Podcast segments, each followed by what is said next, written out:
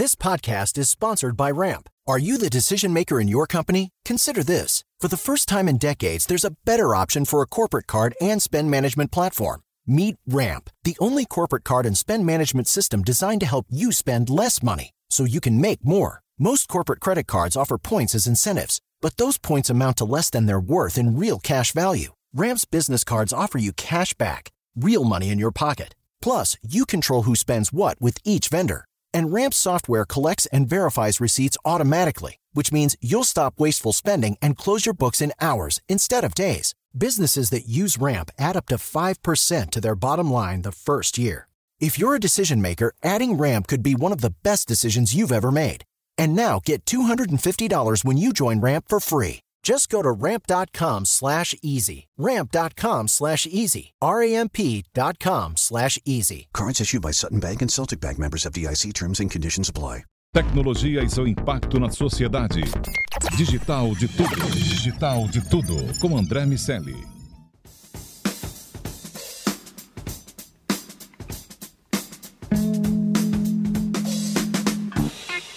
Salve, salve habitantes da sociedade digital, sejam muito bem-vindos. Eu sou André Miceli e esse é o Digital de Tudo, o podcast sobre o C-Level e a tecnologia, só aqui na Jovem Pan. Nosso convidado de hoje é Rodrigo Trevisan, CEO da Wimob. Rodrigo, seja muito bem-vindo ao DDT. Obrigado, André, obrigado pelo convite. Estou à disposição aí para a gente conversar um pouquinho Bom, para completar a nossa conversa, tá aqui meu amigo Iago Ribeiro. Tudo bem, Laguinho? Tudo bem, André? Vamos nessa. Vamos lá. Rodrigo, você assumiu a, o IMOB em maio de 2020, apesar de já estar no grupo JCA há mais de cinco anos naquele momento, é, assumiu essa função no meio da pandemia, o que eu imagino deva ter sido, no mínimo, desafiador. Quero ouvir de você como foi levar a tecnologia ah, para uma startup, para uma empresa nova que estava sendo criada, mas também para uma empresa que tem nos aspectos físicos uma parte fundamental do seu negócio. Me explica como é transformar um ambiente físico em um ambiente digital. Não, perfeito. Sabe que eu sempre começo a contar essa história assim, porque eu sempre acho os nossos sócios muito, muito corajosos, né? Porque a gente, a, gente montou a Imob, a gente já vinha estudando esse mercado de, de plataforma, né, de rodoviário. A gente montou o Imob durante a pandemia mesmo, né? Então, a gente é, fez de casa, a gente não é, to, toda a parte de desenvolvimento, marketing, é, é, toda a parte operacional. Depois a gente é, teve, teve, os times saindo para operar, mas no, no, começo da operação e desenvolvimento foi em casa, né, no home office. E acho que o que a gente aprendeu, né, o que eu aprendi principalmente é que apesar das dificuldades, o ser humano vai se adaptando, né, André? A gente é, olhou essa oportunidade, a gente falou para o sócio, olha, agora é o momento de fazer. E a pergunta era, por que fazer agora? Né? Por que, que a gente não, não espera ver o que vai acontecer? E a gente entendeu que a gente poderia também é, é, facilitar a vida das pessoas naquele momento.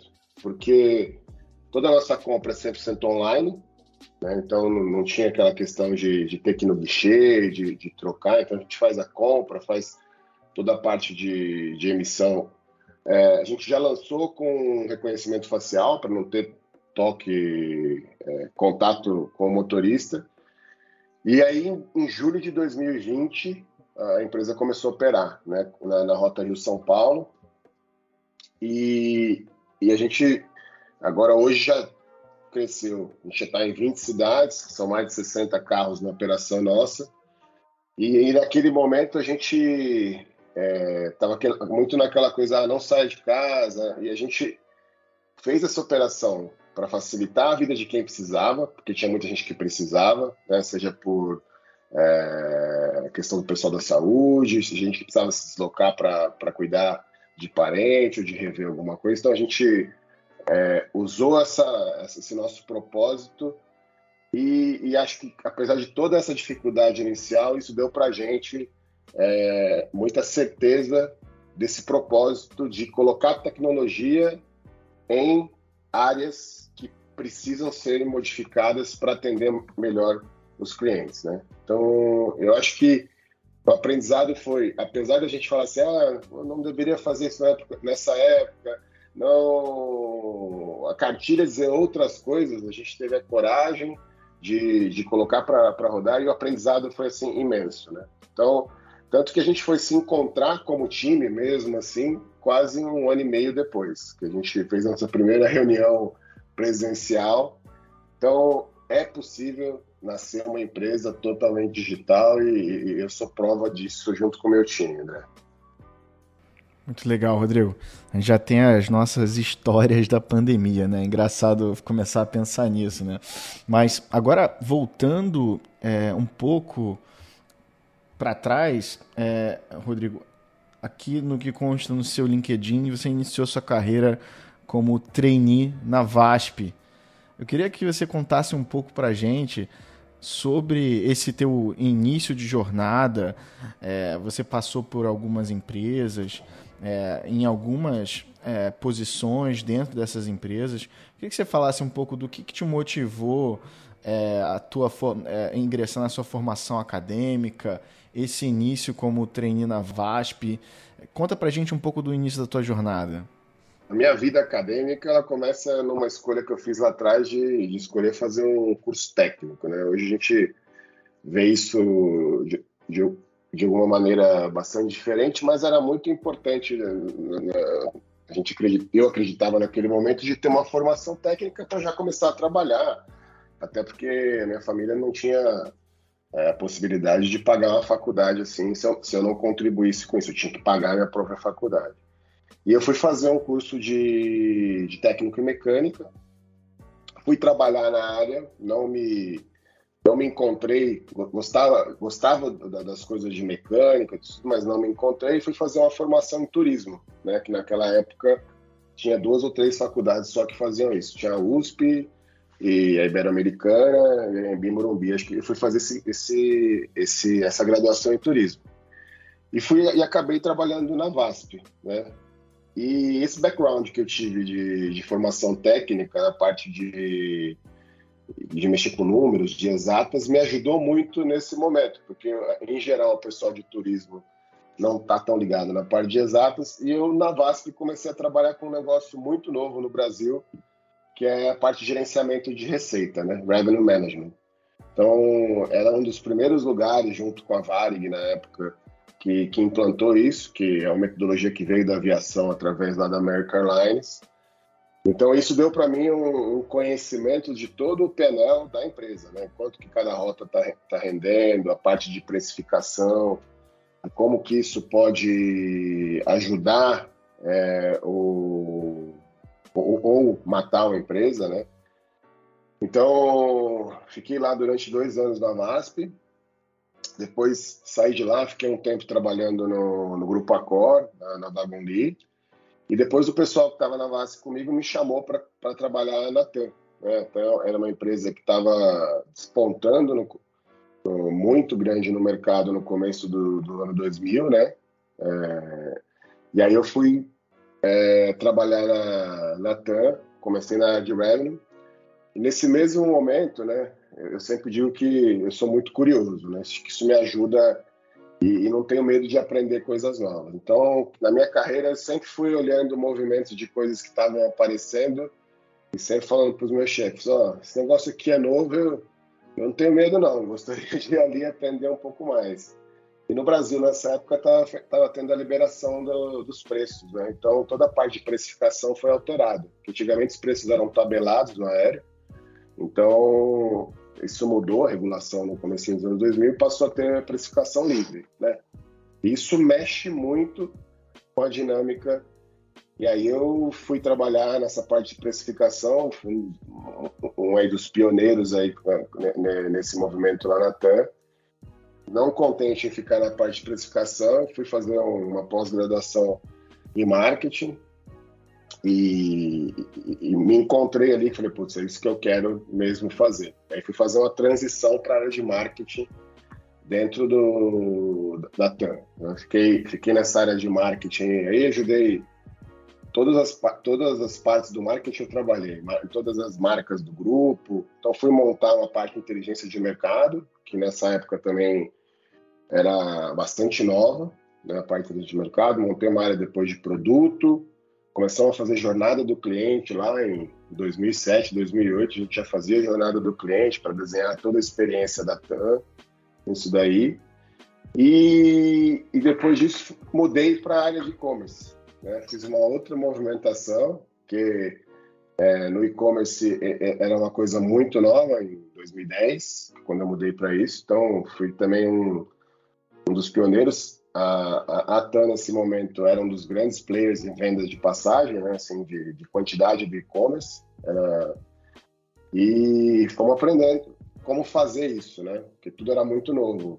Começar primeiro a falar de afiliados, falar de, é, de chargeback, de como a gente vai trazer as coisas para o Google. Fui, fui conhecendo isso e isso me levou para morar fora do Brasil. Então, eu fui, quando a TAN se juntou com a Latam, eu acabei sendo convidado para fazer, para coordenar um projeto entre as duas empresas para procurar o, toda a parte de software que ia gerenciar as duas empresas, né, aéreas. Então foi um projeto de um ano e meio fora.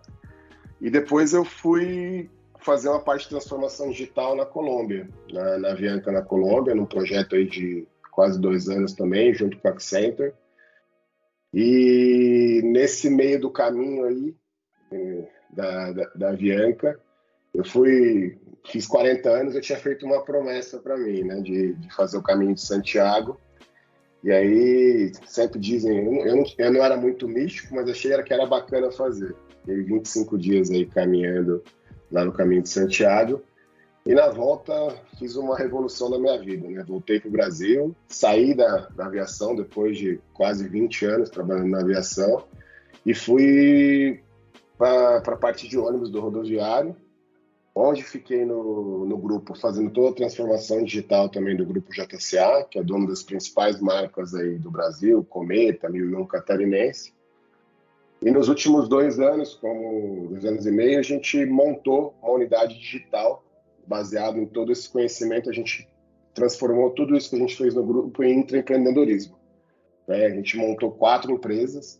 Uma delas é o Imob, que eu sou CEO dela mas a gente tem mais outras três empresas, que é o MobGo, que é uma, uma plataforma de fretamento, que cuida de fretamento é, para empresas, então faz todo o gerenciamento disso. Uma, um, uma plataforma chama Outlet de passagens, que, que cuida, que é o mesmo conceito que você tem do Hotwire nos Estados Unidos, né, de, de compra cegas. Então, a gente consegue preços muito mais baratos no rodoviário, e a gente está montando agora no final do mês um modelo igual ao Hotwire no Brasil, de hotéis também. E a gente tem um primeiro clube, né, que é um, um clube gamificado é, para as empresas rodoviárias que chama Clube Giro. Então tudo isso está dentro desse braço que eu cuido hoje, que é resultado desse empreendedorismo do grupo. Rodrigo, como vocês lidam com esse processo de experimentação? Imagino que o grupo tenha uma. Não, não, um DNA, porque o DNA empreendedor, tá óbvio, uh, mas uma afinidade com uma natureza de projeto uh, que tem ciclos mais longos de, de construção, avaliação de performance, teste. Como, como esse conceito de fail fast e, e de construção de, de startups, como você mesmo se refere, de teste de modelos de negócio, como isso foi sendo inserido, é um spin-off, são vários spin-offs, de que maneira essa cultura foi é, entrando no grupo? O grupo, como, como você mesmo já, já, já, entendeu, ele é um grupo empreendedor por si só, né? O, o, quem fez tudo isso foi o Sr. Gelson, né? Ele, ele, ele trazia isso, ele montou essas empresas, mas ele foi muito por adquirir. Né? Então, para você ter uma ideia, o grupo na média, faz um novo negócio a cada, a cada dois anos, né? De ou adquirir uma empresa, ou, ou, ou, ou montar, para esse crescimento. E nessa parte de montar empresas, é, foi uma necessidade que a gente viu, né? E acho que é, é, o grupo já está na terceira geração, né? Dos sócios, né? E muito alinhado com, com, com os nossos sócios, né? Que são, que são pessoas que, que conhecem muito o, o meio de transporte, mas também estão muito abertas a, to, a, a toda essa parte de inovação, do que está acontecendo no mundo. Então, e, e, a gente tem um, teve muita é, abertura para poder mostrar né, o que, que era uh, o que a gente estava propondo. Né? Para você ter uma ideia, contar uma história rapidinha para vocês, como que isso surge da gente fazer o empreendedorismo. A gente estava avaliando, a gente tem uma um, um venture capital, né, que, que, que faz investimentos em algumas empresas e a gente estava nessa de adquirir porque uma das formas de a gente fazer inovação também é, é, é, adquirir empresas que têm, ou participação em algumas empresas que têm tecnologias. Então a gente vinha muito nessa, nessa pegada, né? E a gente foi adquirir uma empresa e a gente fez todo o due diligence. No final desse due diligence, a gente falou, putz, a gente queria muito é, para essa empresa que a gente tem de fretamento, que é a Mobigol, comprar essa empresa para começar a operar com ela dentro do grupo. E o final do diligence deu, deu um problema, a gente não pôde adquirir ela. E aí eu muito na junto com o meu CEO, né, Gustavo, falei, fomos batendo no sócio e falei, olha, cara, a gente tem capacidade interna para fazer isso. Vamos, vocês topam a gente pegar esse dinheiro que a gente ia investir e botar aqui dentro? E aí a gente pegou o nosso time, André, separou esse time, colocou ele num outro lugar, né, não no nosso escritório normal, botou esse pessoal e falou, oh, vocês têm seis meses para incubar, ter as ideias, desenvolver e vir com uma prova de conceito. Essa prova de conceito funcionando, a gente vai fazer um business plan do negócio, do que, que seria. Isso meio que deu para gente, deu certo, né? Isso é primeiro, porque é o primeiro negócio que a gente fez, o MobGo, ele já está aí há quatro anos, fazendo agora. E ele mostrou para a gente um jeito de fazer, né? Que é separar o negócio fazer uma prova de conceito dela rápida, com, com um mínimo né, de, de investimento, ver se funciona e aí projetar o que a gente. Então, todos esses negócios que eu falei para vocês foi do mesmo jeito. A gente acabou separando um time para isso, indo fazer uma prova de conceito, rodando às vezes seis meses, um ano nessa prova de conceito. A própria imóvel foi assim, a gente só depois de um ano que passou a, a fazer um business plan mais estruturado do que a gente deveria ser. E, e vem dando certo. Né? Então, é, acho que esse é um pouco da, da magia que aconteceu. Esse foi o caminho que a gente percorreu para esse aprendizado. Rodrigo, esse ponto da, do ecossistema, né, do que vocês estão criando, da, dessa junção com venture capital, dessa, desse direcionamento para o intraempreendedorismo, é muito legal né, nessa visão que existe do top-down e o que vai mobilizando esse cenário de inovação, eu queria entender mais sobre o time, sobre as pessoas que estão envolvidas nisso. É, como existe né, um, um, um, déficit muito grande na busca por talentos no Brasil relacionados à tecnologia, engenharia. Como é que o IMOB, Grupo JCA, tem trabalhado para superar essa barreira é, na aquisição de talentos? E como é que você tem visto o perfil também é, das novas gerações para esses movimentos de empreendedorismo é, e que, enfim, que, que criam cases de sucesso como a WeMob?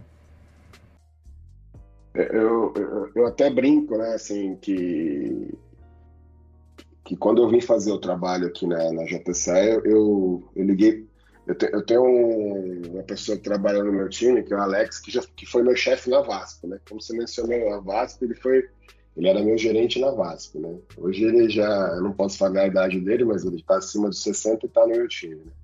E eu liguei para ele, ele já tinha trabalhado comigo na TAN também, eu liguei para ele quando eu estava voltando e falei assim, cara, eu tô montando a banda, né?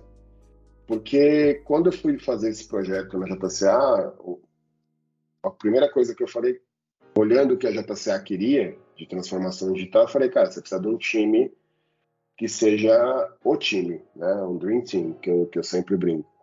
E aí eu fui pescando as pessoas que já tinham passado pela minha carreira, né? Pessoas que em algum momento a gente trabalhou junto, que eu sempre brinco com os sócios. Né? Se eu fosse montar a minha empresa, eram essas pessoas que eu ia.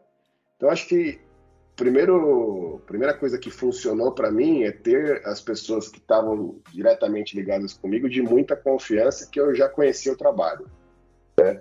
E poder vender para eles o propósito e o sonho que eu estava enxergando, né? Porque quando eu sempre digo que as minhas três primeiras contratações, né, que eram os meus diretos, era muito difícil tirar. Eh, eu tinha uma pessoa que estava na Expedia, uma que tá, duas que estavam na TAM, ainda, né, na Latam, nesse momento, tirar a pessoa desses, dessas empresas muito mais glamurosas, né, e trazer para um desafio, desafio desse, desse, desse montante. E acho que isso foi a ter esse núcleo duro, engajado e comprometido fez a diferença. Que esse grupo hoje que ajudou a gente a transformar nesse empreendedor, empreendedorismo, né? E, e, e, a partir, a gente também passa os mesmos problemas que, que de desenvolvedor, de um momento o dólar está melhor, as pessoas irem trabalhar nas empresas, mesmo em home office fora daqui, a gente passa por isso também, né? Mas a gente tem uma, uma espinha dorsal, né? uma, uma coluna de pessoas muito engajadas, que veem o propósito, que estão compradas e aí a gente consegue ir ao longo do tempo identificando outras pessoas para trazer para esse núcleo duro também, engajar. Óbvio, a gente tem rotatividade também, acaba indo para o mercado gente que, que, que, é boa, né? Cada vez mais o mercado faz isso. Mas o que eu tenho percebido é que, apesar da gente ter condições, salário e tudo mais, não é só, não é só isso que segura as pessoas, né? É, realmente eu acredito que o propósito, o ambiente que a gente cria, os, os, os milestones que a gente vai entregando, pegar uma empresa que há dois anos e meio atrás nasceu no meio da pandemia, a gente vai fazer um faturamento esse ano de 70 milhões de reais. Então, assim, isso tudo eu acho, e, e, e é o que eu sempre digo, né, o que a gente coloca na vida de cada pessoa, seja dos clientes que a gente entrega, seja do time, né? Porque é muito legal quando o time fala, pô, cara, eu tô fazendo um financiamento para minha casa, ah, tô fazendo desenvolvimento, vou, vou, fazer um MBA. A gente também tem algumas políticas de, de, de bolsa de estudo dentro do time, né, da, do grupo, é, através da, do IBMEC, através da Dom Cabral. Então, ver as pessoas se movimentando e criando isso. Então, quando alguém que entra no time vê esse núcleo, ver o que está acontecendo, né? Acontece aquilo que eu sempre falo, né, para o meu time, que o que eu mais tenho vontade é que as pessoas olhem para a gente e falem assim, cara, eu quero trabalhar com esse time, né? Eu quero trabalhar com esses caras. Então a gente acaba conseguindo andar as coisas e fazer por essa confiança que foi gerada, né? Então, mas a gente passa os mesmos problemas que o mercado, tá?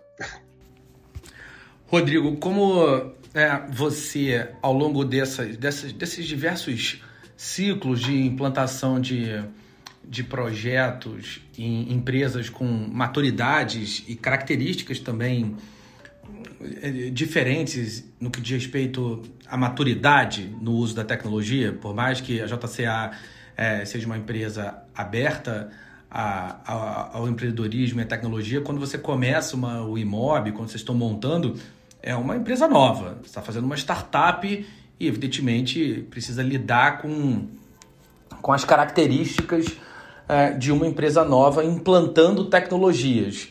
Como, como, como você prioriza o que fazer é, em relação ao uso e à experimentação dessas tecnologias? É, olhar para venda primeiro, organizar a casa com os RPs, como, como se dá esse tipo de escolha quando a gente está montando é, estruturas inovadoras em organizações incumbentes? Cara, essa é uma, é uma briga imensa, né? Porque a organização te dá essa, essa força, mas ao mesmo tempo ela, ela pode te ter um, uma velocidade muito menor daquilo que você precisa. Né?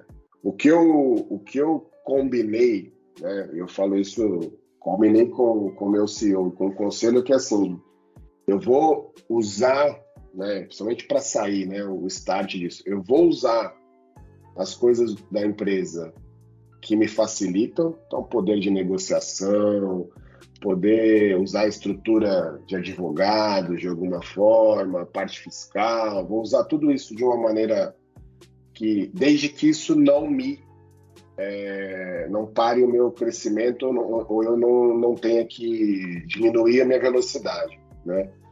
Então, e quando a gente começa a montar isso, né? E acho que cada negócio tem seu, para os nossos negócios, a gente, eu venho de uma escola, até pela minha formação de 15 anos na TAND, cliente no centro da, da estratégia, né? A gente olha a jornada e aquilo que a gente vai entregar para o cliente e aí tenta facilitar, né? Mas a gente tem que fazer escolhas. Então, vou dar um exemplo, assim, fácil disso. A gente montou toda, toda a estratégia do, da Wimob e chegou num ponto da jornada que era a remarcação. Putz, a remarcação não tem hoje um sistema para fazer isso, não é automático. a gente falou, tá bom, não é automático por detrás, mas para o cliente vai ser automático. Então a gente, para aquele momento do lançamento, para o cliente ele não percebia, mas a gente montou toda uma estrutura de back-office, né? penalizei o automático, contratei gente para fazer a remarcação para o cliente do ponto que ele, que ele fizesse isso. Né? E aí, André, quem está montando, né? De novo, não, não, quero dar receita de bolo, mas também tem que ter a frieza, a frieza de saber o seguinte, cara, eu vou botar para rodar, vou fazer funcionar, né? E vou depois disso começar a ajeitar a casa para a gente ir para a segunda onda de crescimento e ajeitando RP e fazendo as coisas. Porque se você tentar fazer a coisa, você vai virar tão, tão devagar como a incumbente. Então, a, a, e, e, aí o que eu fui aprendendo também é que, assim, pessoas para esse momento de crescimento do time não quer dizer que são pessoas para esse momento que a gente está vivendo agora de, de expansão e provavelmente não vão ser pessoas lá no momento que a gente for organizar ainda mais a casa cada estágio do, do, da, da, startup você precisa de pessoas com skills diferentes, né? Então é, é um pouco disso que, que eu passei e, e, e, esse meu combinado foi muito bom, porque a hora que eu via que, que, a que o que eu estava usando do grupo estava me atrapalhando, eu tinha a possibilidade de, vem cá, vamos fazer isso aqui por fora, vou montar e vou ter outra velocidade. Muito legal isso tudo, Rodrigo. Para a gente finalizar, eu queria entender um pouco mais, né? Vocês, a Wimob fecha 2022 com um crescimento muito significativo e, e agora também com um novo horizonte de, de possibilidades para 2023. Eu queria entender qual é a tua visão sobre os próximos passos para o Wimob nesse futuro curto. A gente, a gente entende, né, que a gente passou por um ciclo no Brasil de, de crescimento é, nesse último ano ainda abaixo do que poderia, né? Essa saída, o ano, o começo do ano foi muito, a gente pegou ainda Omicron, né, no começo de 2022, e o final do ano agora a gente teve um crescimento bastante acelerado e a gente acredita que, que dado as condições econômicas, um pouco mais de estabilidade do que está acontecendo é, com as pessoas. A, a Uimob trabalha com, com uma classe é, B, C e D, né? Então, assim, faz muita diferença o poder aquisitivo se sobra um pouquinho mais no final do mês para o nosso cliente. Então, é, é, isso faz muita diferença para o nosso crescimento, né? A gente consolidou as principais rotas que o grupo opera, então a gente 2022 fecha desse jeito e agora a gente entra a partir aí do segundo trimestre num movimento de expansão ainda dentro do Brasil com parcerias. Então a gente deve aí para o segundo trimestre e no terceiro trimestre estar olhando para expandir um pouco mais para a região sul, que a gente já está fazendo agora com, com uma parceria que a gente está fazendo com a, com a Planalto e aí com outros parceiros aí para o segundo trimestre. Que a ideia é a gente é, ainda no comecinho, no final de 2023, comecinho de 2024, estar tá presente aí em todas as regiões do Brasil. É muito legal ver esse movimento de expansão. Vocês também ganharam no ano passado o Innovate Workplace, então acho que tudo isso vai premiando esse trabalho bacana que vocês estão fazendo e acho que essa visão de intraempreendedorismo combinado com, a, com, esse, com essa visão para os times também é, e os ciclos né, de times para cada etapa da startup, acho que são insights muito, muito legais para a gente acompanhar por aqui. Bom, meus amigos, é isso. É, quero dizer, já que meu amigo Iago levantou essa lebre, que o Novate Workplaces está na área de novo. O Imob foi uma das vencedoras e as inscrições é, já estão rolando. E também quero convidar todo mundo que nos ouve para assinar o Digital de Tudo, Innovative Workplaces lá no site da MIT Technology Review Brasil, nossos parceiros aqui, o www.mittechreview.com.br e o Digital de Tudo no seu agregador de podcast preferido para você ser avisado sempre que um programa novo for lançado. E também para ficar de olho em mim, no meu amigo Carlos Aros, lá do Sociedade Digital. Tem na rádio, no Panflix e também na TV. Tem conteúdo de tecnologia em todo lugar aqui na Jovem Pan. Quero agradecer Rodrigo Trevisan, CEO da Wimob. Rodrigo, obrigado demais, parabéns pelo caminho e boa sorte nas próximas jornadas, que sem trocadilho é uma estrada longa pela frente aí. É uma estrada, estrada longa, mas com boas companhias sempre melhor, né? André, é, obrigado, obrigado pela, pela, pela oportunidade aí e esperamos encontrar aí de novo no, no, no prêmio esse ano e outras oportunidades aí para falar um pouco de tecnologia, inovação e dos negócios que a gente está fazendo. Obrigado mesmo. É, do, do, jeito que vocês estão indo, certamente, certamente ire, iremos e já está convidado para voltar depois para a gente falar sobre os outros empreendimentos que estão construindo, sem dúvida nenhuma, uma história que é referência e inspiração para muita empresa grande aqui no Brasil e, evidentemente, para as empresas que estão começando também. Meu amigo Iago Ribeiro, até semana que vem no próximo DDT. Até semana que vem. E, André, você sabe o que, que une todo bom ouvinte do Digital de Tudo? O que, meu amigo? eles dão cinco estrelas no Spotify e recomendam no iTunes. Então eu vou indicar esse bom comportamento para todos os nossos ouvintes. Assim a gente consegue expandir cada vez mais também o nosso alcance e impactar profissionais, outros empreendedores, outros C-levels com histórias que inspiram para a gente construir uma jornada de inovação no Brasil. É isso, semana que vem tem mais. A gente se encontra por aqui com as estratégias e dicas dos executivos que estão transformando o Brasil através da tecnologia. Até semana que vem. Tchau, tchau. Tecnologia e seu impacto na sociedade. Digital de tudo. Digital de tudo. Com André Miscelli.